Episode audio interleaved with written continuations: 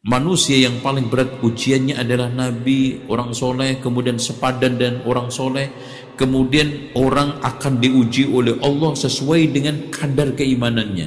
Ketika ditemukan di dalam agamanya itu kekuatan, Allah akan tambah itu balaknya. Makanya Rasulullah juga mengatakan, Innallaha idza ahabba qauman ittalahum.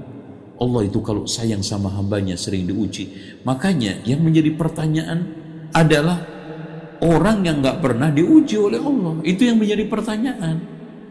Jadi kita gak usah heran, gak usah bertanya-tanya, Masya Allah, si fulan itu kok ujiannya bertubi-tubi, si fulan ini kok sekarang ini begini-begini. Jangan.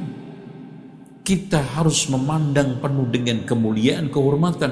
Kalau ada orang itu dengan keimanannya, dengan ketekunan ibadahnya, dia disering diuji oleh Allah Subhanahu wa ta'ala. Dan itu adalah kebaikan untuk dirinya. Itu soal masalah ujian.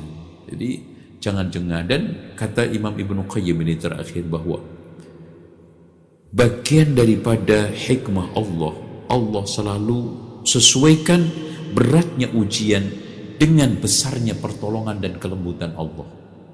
Artinya makin besar ujian yang dialami oleh seseorang, ternyata makin besar pertolongan dan kemudahan serta kelembutan Allah di balik itu. Itulah maksud dari firman Allah, inna ma'al usri yusra.